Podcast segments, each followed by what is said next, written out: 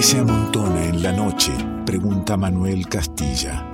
La música como fueguito que abraza, el vino que abre la charla y el alma. Nos encontramos con quien elegimos sea parte del revuelto. Ingredientes que se amontonan en revuelto.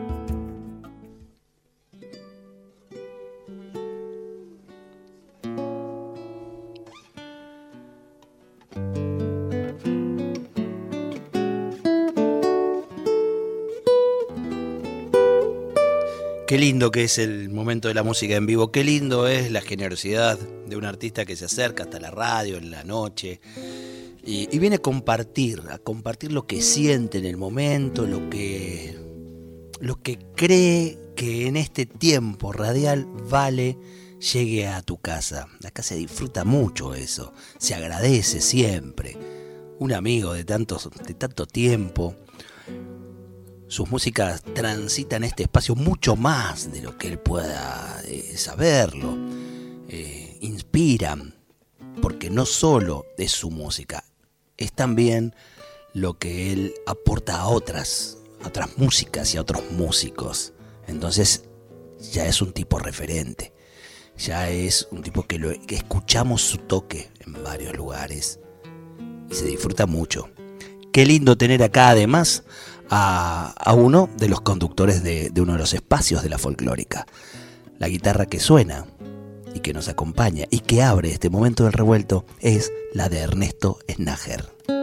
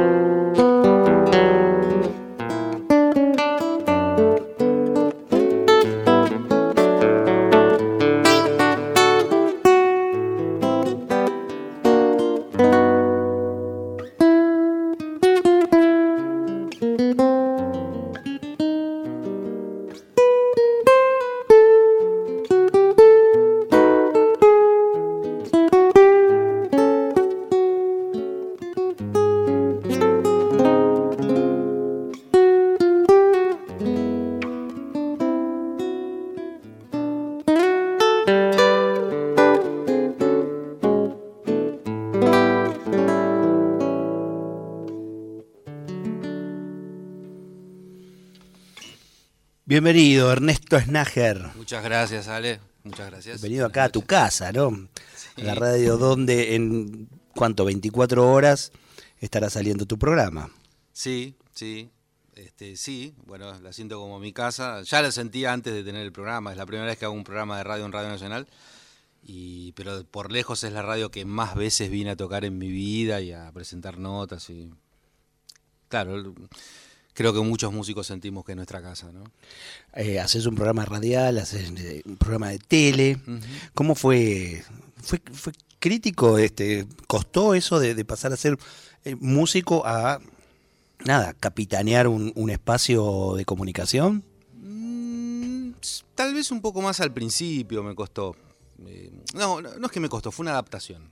Este, eh, no, no, no, no siento que me haya costado. Me, tuve que adaptarme a algunas, algunas cuestiones. y siento también que me sirvió que fue un aprendizaje y que me sirvió un montón para, para muchas situaciones, eh, por supuesto, que tienen relación con la música, pero que tienen relación con otras cosas también, como puede ser la producción o, o, estar también del otro lado del mostrador me hizo, me hizo pensar en algunas cuestiones este, desde la óptica de, gente que no es que, no somos los músicos. Es raro estar de los dos lados al mismo tiempo. Y, en un momento con el embale de, porque lleva su laburo, por supuesto, y, su dedicación, ¿sentiste que, estabas resignándole algo a, tu laburo, a, tu laburo, ¿no? A, tu creación artística? No, no, no, porque no, digamos, no podría por una cuestión fáctica,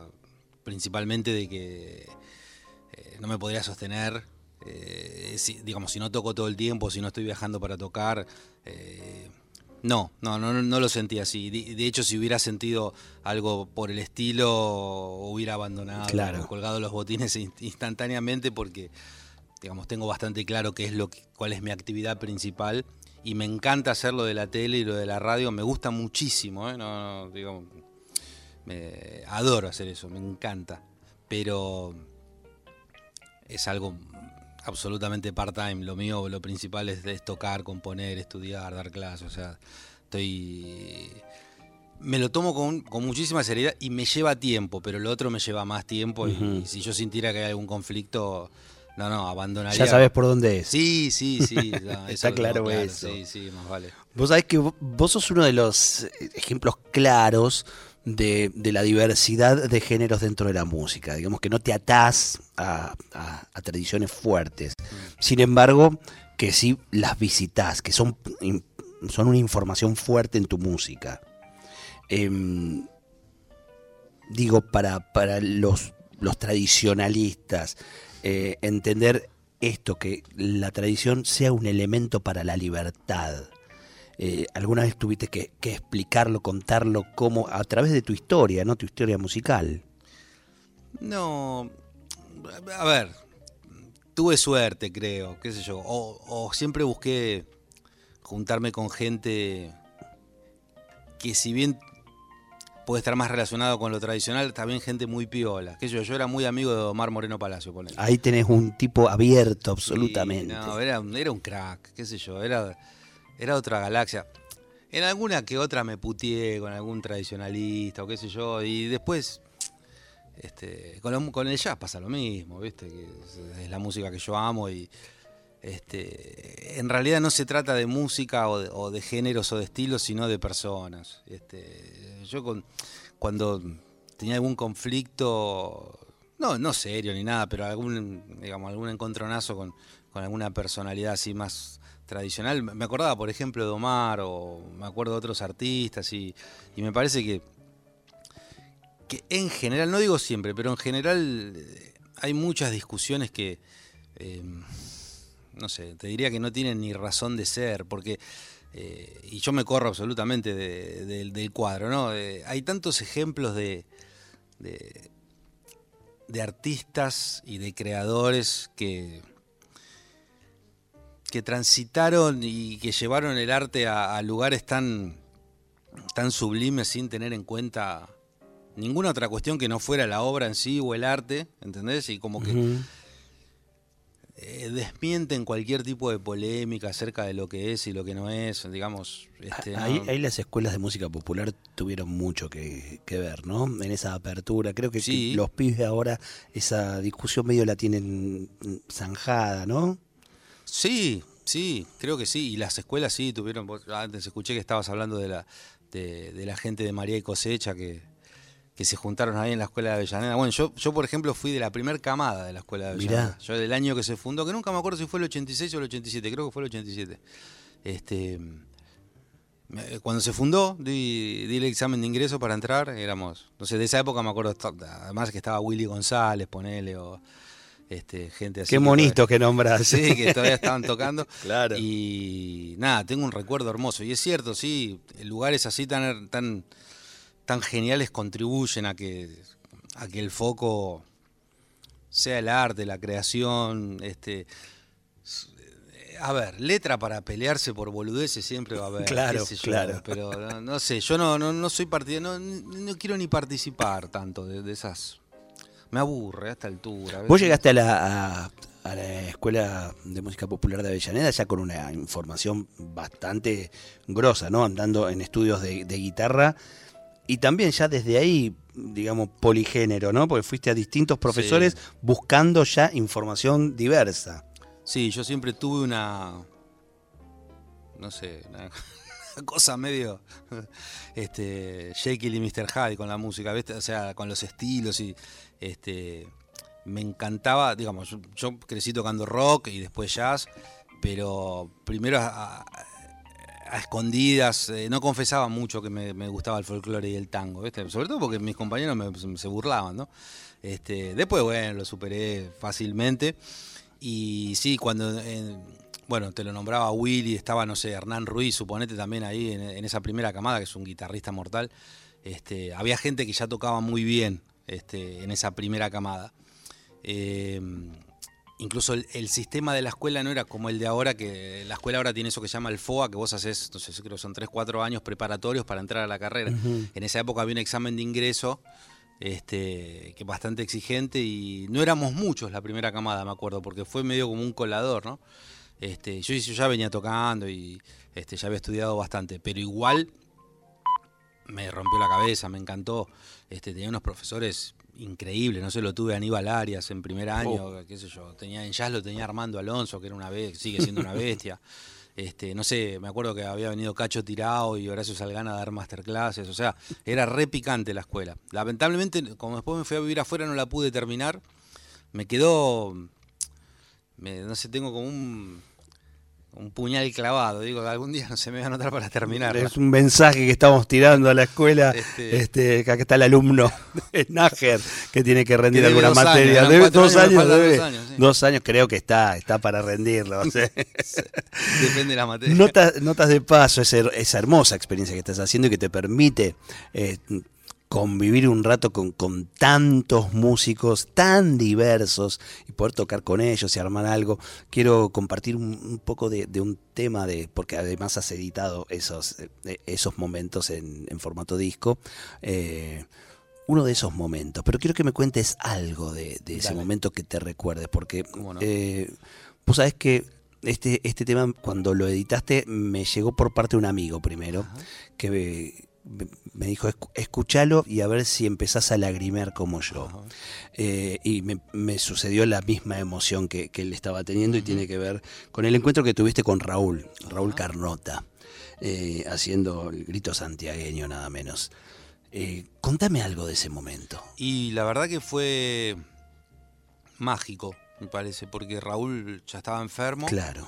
yo lo sabía. Hay un dejo en la voz también. Sí, yo sabía que él, que él no estaba bien, pero también lo que nos quedó claro los que estábamos ahí esa tarde era que a la hora de hacer música también se, se transformaba, había algo que, si bien él la estaba peleando, eso, digamos, el arte y la manera de tocar, de cantar, de expresar, sobre todo, estaba absolutamente vivo y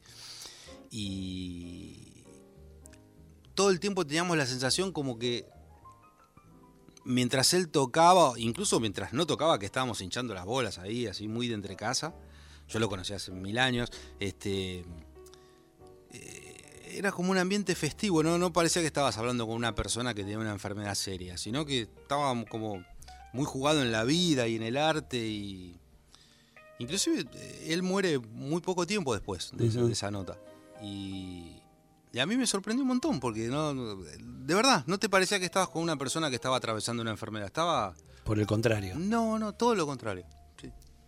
Y ya está, está sonando ese momento.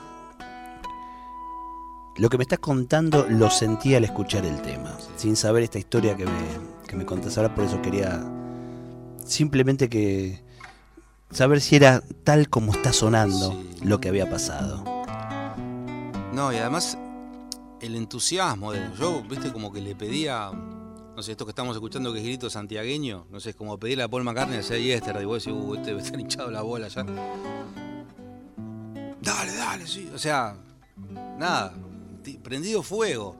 Yo todo tímido, che, Raúl, ¿te parece? Sí, dale, O sea, no, no, me, me, me voló la cabeza. Fue muy emocionante. Estamos con Ernesto Snager y nos vamos un ratito a ese momento en que grababan en nota de paso con el maestro Raúl Carnota y sonaba Grito Santiagueño. En los ranchos nací,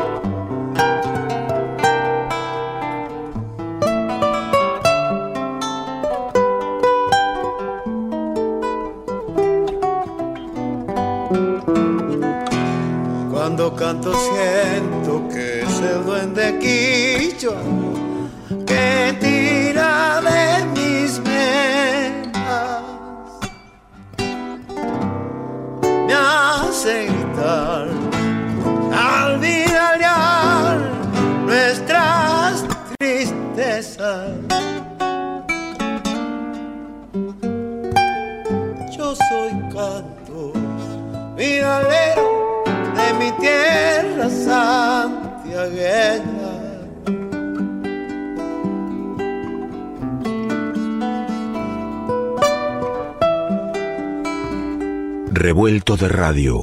El todo es más que la suma de sus partes. ¿Qué es lo que nos hace iguales? ¿Qué tenemos en común con los demás? Que somos todos diferentes. Revuelto de radio. El todo es más que la suma de sus partes.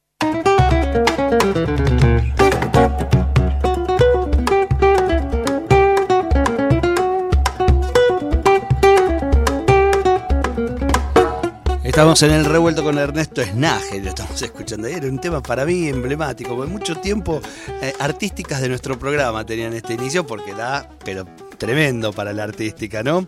Pero en esta versión no estás con el trío.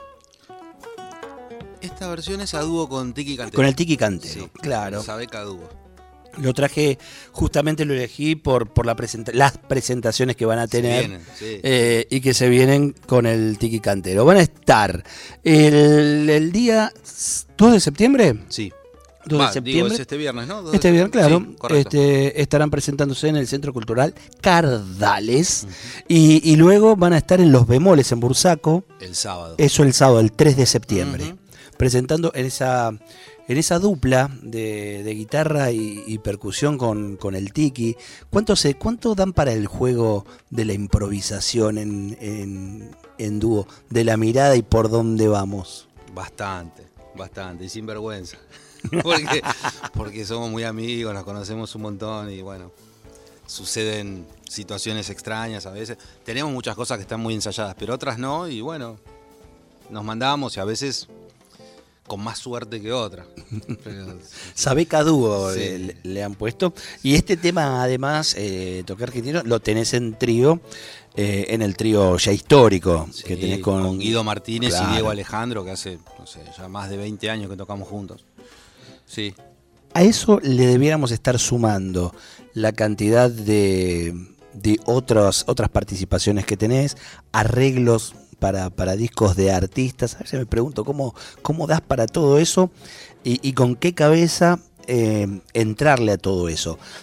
¿Sos siempre el eh, Ernesto Snager con su identidad eh, musical y artística o tenés que trabajar distintas de acuerdo a con quién estés este, presentándose o trabajando.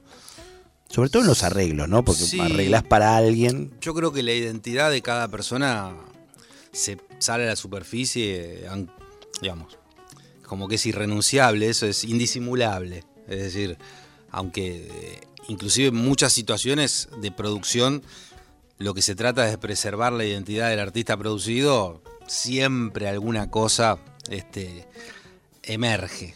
Eso es así.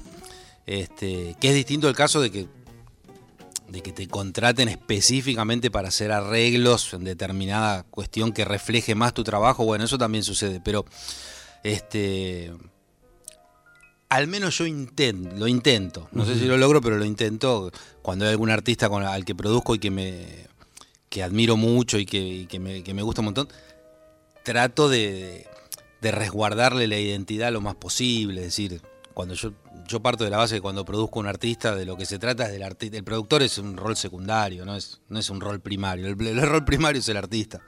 Así que este, lo intento al menos. Pero bueno, qué sé yo. E- Es un laburo ese de, de preservar, como decís, al artista, porque tenés que ir en- al conocimiento. Bueno, primero, por supuesto, la charla de qué es lo que quiere el, el artista mostrar de sí, Sí. pero por ahí también tenés que, que revisar su historia. Sí, no, y a veces tengo que convencer al artista que lo que está haciendo está bien también, porque a veces el artista en realidad lo que quiere es eh, como camuflar cierta. Hay otros que no, hay unos que tienen personalidad muy fuerte que por lo general no ni siquiera necesitan ser producidos, qué sé yo, este, no sé. Se me ocurre decir Lito Nevia, ponele, que es, digamos, tiene una personalidad tan fuerte y tiene tan claro que. De hecho, yo se lo pregunté, a él cuando hicimos notas de paso, le, le pregunté, ¿te animarías a ser producido? Y este. Sí, bueno, no, la respuesta era que no. La respuesta es no, claro. sí, pero bueno. él tiene clarísimo lo que quiere y, este, y así le funciona. Hay otros artistas, este, sobre todo con cantantes, eso pasa a veces que como que no se terminan de convencer de ciertas cuestiones y, y también tu rol es este, psicológico, decir, no, dale por ahí. Está O también bueno". pienso en buscar la interpelación, ¿no? Estar seguro de lo que quiere. Pienso en Liliana Herrero, por ejemplo, creo que muchas dudas de, de lo que quiere, a dónde va, no debe tener, pero dice, a ver, yo quiero que me interpele este tipo, Sí, sí. porque hace estas cosas, porque lo he escuchado, porque va por ahí, a ver que interpele lo que yo quiero hacer. Y- Sí, y, sí, ahí sale otra cosa. Tiene que ver con la búsqueda, ¿no? Sin duda. Bueno, ahí tenés un caso. Yo trabajé con Liliana Claro. en dos discos y. Y lo que hacía era increíble, era increíble. Y muchas veces eh, tuve que pelear para que quedaran algunas, algunos registros que eran increíbles y, ella no estaba convencida, ponele. Y ahí mi rol, eh, digamos, no era hacer un arreglo o pensar una música, era convencerla a ella que lo que había hecho estaba buenísimo. Y estaba buenísimo. Y por suerte, en, en la mayoría de las veces creo que la convencí. Este. Y la verdad que siento orgullo, porque lo escucho ahora y digo, bueno, menos mal que. Capaz que en, en la sesión nos cagamos a puteada. porque- Este, pero No, no. Imagino, ¿no? Claro, no, no, la amada señora tiene un carácter. Pero, este, pero valió la pena porque su arte es sublime, es supremo. Entonces, Absolutamente, Así claro. que quedó eso y bueno. Y aparte esos, esos discos son maravillosos. Sí, están buenísimos. El, el fruto de, de ese trabajo, de, de esa compulsa, Sí. ha sido ha sido maravilloso. Y está elegida la compulsa. Sí, claro, es eso. sí, sí. Es elegir con quién quiero este a- a- llegar a, a un, a un algo distinto al mío. Tirar lo mío, defender lo mío, pero, pero a ver, vas- a donde vamos a llegar es otro lugar, ¿no? Sí, sí. Y a mí me gusta eso. A mí, digamos, si hay que defender el punto, yo lo trato de defender. Digamos, no- no- intento no ser muy complaciente porque, bueno, al final el rol es ese. Claro. El de, de discutidor, qué sé yo. Está bueno. Así que, pero bueno, Sin discusiones, ¿qué tenés ganas de compartir? Yo no te pido nada, lo que vos digas. si querés pedir. No, no, si no, lo, sé, que, lo que tengas ganas de hacer. Este, toco a ver un pedacito de un tema. Se llama Los Amigos.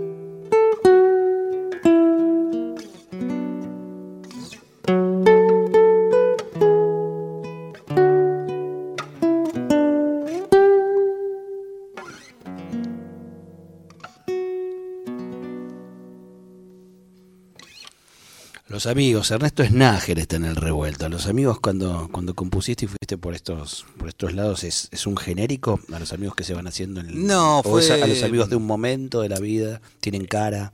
Eh, sí, algunos tienen cara. En realidad, yo lo que. eh, a veces lo contaba en los conciertos, lo hice pensando no solo en los amigos que, que tengo o que tuve, sino en los amigos potenciales, ¿no? Es decir, este, es como una dedicatoria mm, a, a gente linda, es decir, a gente que vos no conocés, pero que sabés que si un día te la cruzás, puede ser tu amiga. Esa es la intención del tema. Este, Creo este, que Borges en algún momento Ah, hacía bueno. mención a esos amigos de la vida que uno por ahí no conoció durante muchísimos años. Y que los ves y, en un segundo. Exactamente. sí, y eso, inclusive es algo hasta, incluso hasta que, aunque no te llegues a ser amigo, es algo que, que sucede muy frecuentemente a la salida de los conciertos. Terminás de tocar en un boliche, salís, no sé, con una copa de vino, te paran de una mesa y empiezas a hablar y que la verdad que conocés gente que...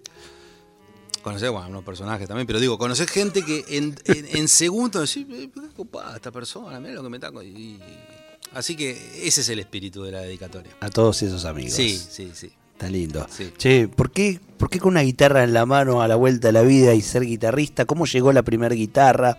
¿Por qué sos guitarrista y no jugador de básquet, de la selección? Yo, yo no, no te digo la selección, pero de un equipo al menos. Este, eh, yo quería ser jugador de básquet, no te- este, no. Ahora, digamos, hubo muchos factores por los cuales no lo logré, ¿no? Pero este, muchos, digamos, son muy visibles y otros, eh, bueno, nada. La, primera guitarra llegó, mm, parece que mm, cuando yo era muy chiquito era bastante quilombero y mis viejos recién se habían separado. Mis viejos tenían un trauma con eso de la separación, porque era una época, digamos, ahora voy a decir que una pareja se separa y en realidad es lo raro que sigan juntos, ¿no? Que estén separados, pero en esa época No, no, y sobre todo, este, ¿cómo no vamos a sepa- a separar si está el pibe, no? Si está Ernestito acá, claro, este, sostengámosla. Bueno, pero mi viejo y mi vieja, sobre todo, como que eh, en una época en que no era muy común, hicieron punta en eso, no, no, no lo pensaron mucho separar, pero tenían mala conciencia con eso y bueno, parece que yo además era bastante quilombero y me mandaron con una psicóloga que, que no recuerdo mucho, pero que tengo la sensación de que era muy piola, porque tenía juguetes en el consultorio y tenía una guitarra colgada en un lugar y bueno, llamaron a una reunión a mis viejos, le dijeron, "Mira, el pibe, que esto, que lo otro, le pasa esto, pasa otro, pero eh, le llama la atención la guitarra. Entonces mi viejo que era, para los asuntos prácticos era súper expeditivo, fue a la semana y sin saber nada de guitarra fue a casa de Núñez y compró una guitarra. O sea, yo un día llegué a mi casa y vi una guitarra. ¿Pero para Ahí, cuántos años tenías? Seis, siete, no sé, una cosa así. ¿Y, y pensaste alguna vez por qué te llamó la atención la guitarra y no el autito que tenía al costado la psicóloga? No, Pues ni siquiera era una musicoterapeuta. No, no, era una psicóloga. Había juegos, cosas, me acuerdo del consultorio. No, no, y no sé, qué sé yo, se ve que le hizo así, le tocó las guitarras, a la- las cuerdas al aire. Bueno, eso le llama la atención a cualquier pibe. Sí. De ahí a ser un bestia en la guitarra Sí. como sos ahora. No, y también, ¿sabes qué es lo que pasó? Eh, yo a veces pienso en eso, ¿no? Eh, era una época muy, muy propicia para, para la música o para cualquier cosa. Era una época aburrida si la comparás con, con la época de ahora. ¿Qué sé yo? No sé. este, yo te- tengo, tengo un- una sobrina ahora que tiene, no sé, 8, 9 años, tengo otro sobrino de 3 y... ¿Qué van a tocar la guitarra? Ni en pedo. Están con el teléfono, con la Play, con el Wii, con la. O sea, eh, lo último que Bueno, piensan pero, es. pero las escuelas de música tienen un montón de alumnos, jóvenes, che. Sí, sí, sí. Pero bueno, imagínate. Es verdad, porque es verdad lo que decís vos de- del tiempo de distracción que hoy, que hoy te da el sistema. Porque eh, yo soy más o menos de tu época, este, un poquitito más chico nomás, pero ahí nomás. eh, teníamos tres horas de televisión, digamos, Como mucho. como mucho, digamos, para, Mucho. de lo que nos guste. En blanco y negro. Un poquito en el mediodía y un poquito a las 5 de la tarde. al mediodía y Claro, el la tarde. Exacto, y Claro. se acabó. Sí, o sea, después no había más tele se acabó- y no había nada más. No, y la pantera rosa en blanco y negro a las 8 ya era una locura. Claro, ya era entonces vos, vos considerás que ahí se da el, el espacio para otras búsquedas. digamos, te tenías que intentar entretener con otras cuestiones. Era, digamos, los chicos que, que contaban con la posibilidad de vivir en un barrio eh, salían a la calle a jugar a la pelota. yo solo vivía en la casa de mi abuela, que vivía mi fa- la familia de mi vieja de Sarandí, yo solo vivía los fines de semana, pero de lunes a viernes, yo vivía en- mi vieja vivía en un edificio, un octavo piso. ¿Qué? Claro, no había la calle. Y agarré la guitarra. Mirá. Me- mi vieja consiguió un, un profesor de guitarra que venía y yo estaba toda la semana practicando los ejercicios. Y no lo vivía, me, ¿Qué, me qué qué recuerdo tenés de ese primer profesor? Hermoso, hermoso. Mi vieja en esa época, Yo soy de los que cree que el- ese primer profesor es fundamental. ese a mí me, sí, fue fundamental porque eh, me entusiasmó. De una manera rara, porque, o sea, suponete me daba ejercicios tipo, mira, me acuerdo una-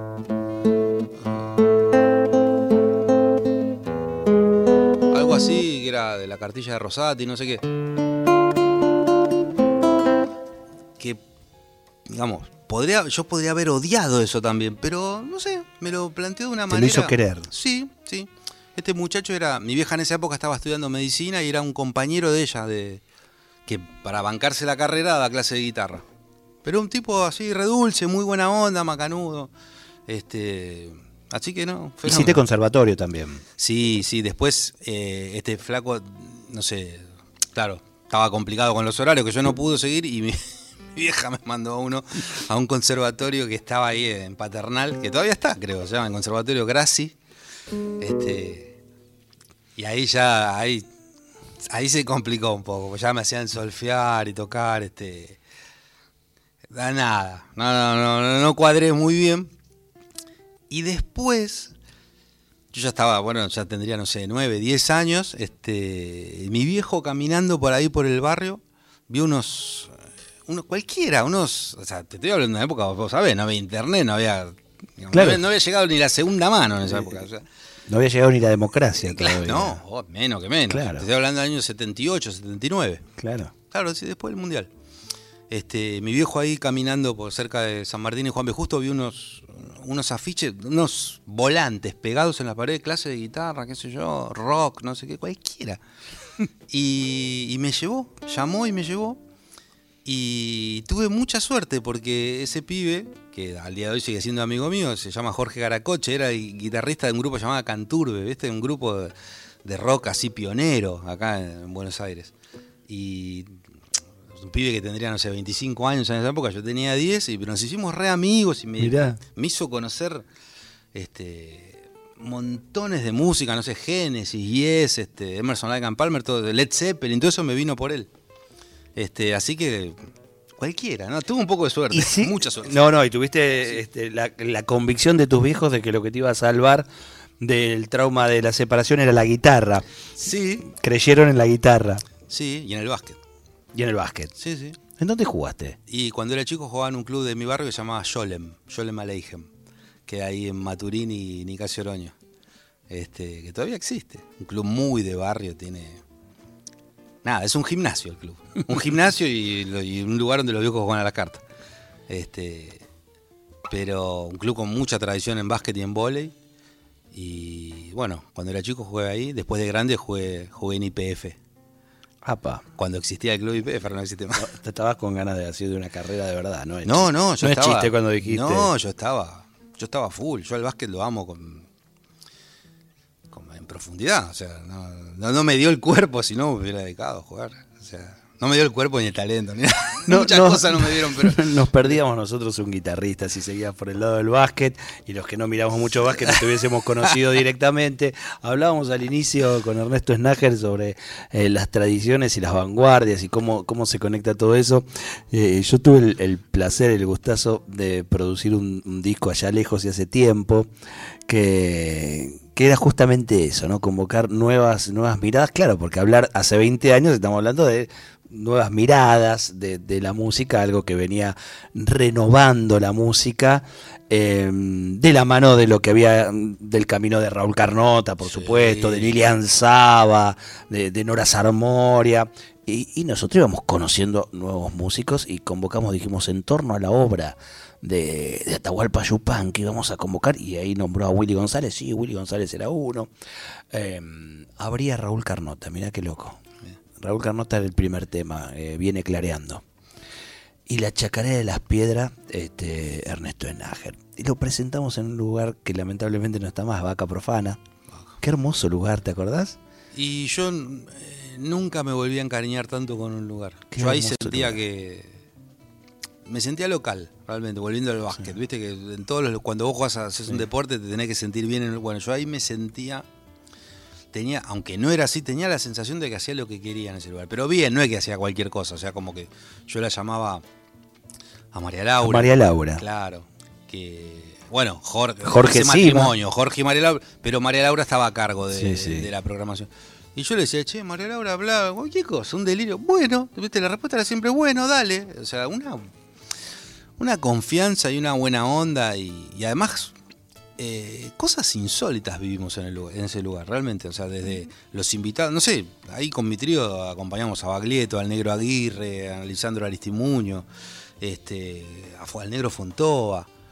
Y también me pasó, la voy a hacer corta, pero una, no me olvido más, un, un- un viernes creo que era que, no sé, mi mujer eh, tenía, no sé, una reunión, de que, bueno, yo estaba solo ese día, me- mis hijos estaban, no sé, con, los abuelos, que yo digo, ¿qué hago? Ah, me voy para acá profana, me siento en la barra ahí tomando un whisky, qué yo, a ver quién. Y tocaban unos amigos, los Duravit, este, una banda que hace tributo a los Beatles.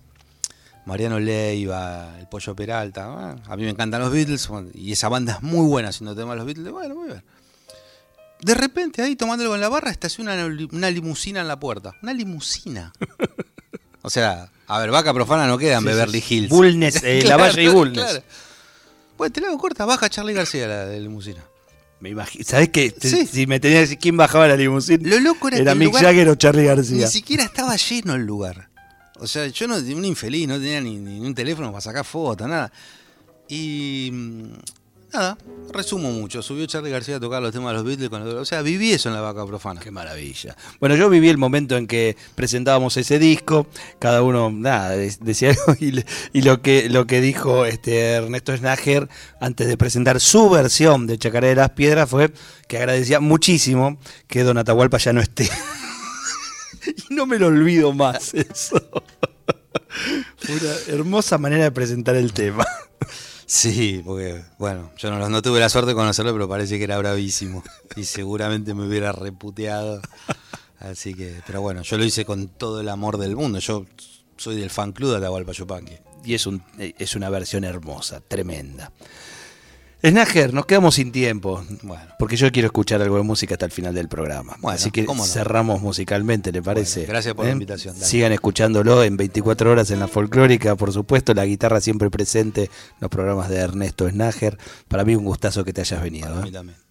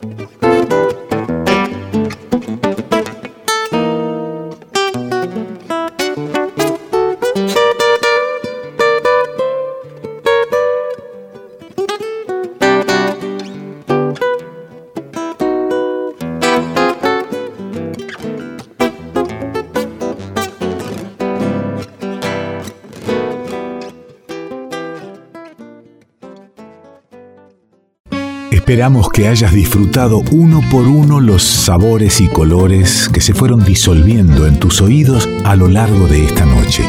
Y ojalá quede un espacio para un próximo encuentro. Revuelto de radio. El todo es más que la suma de sus partes.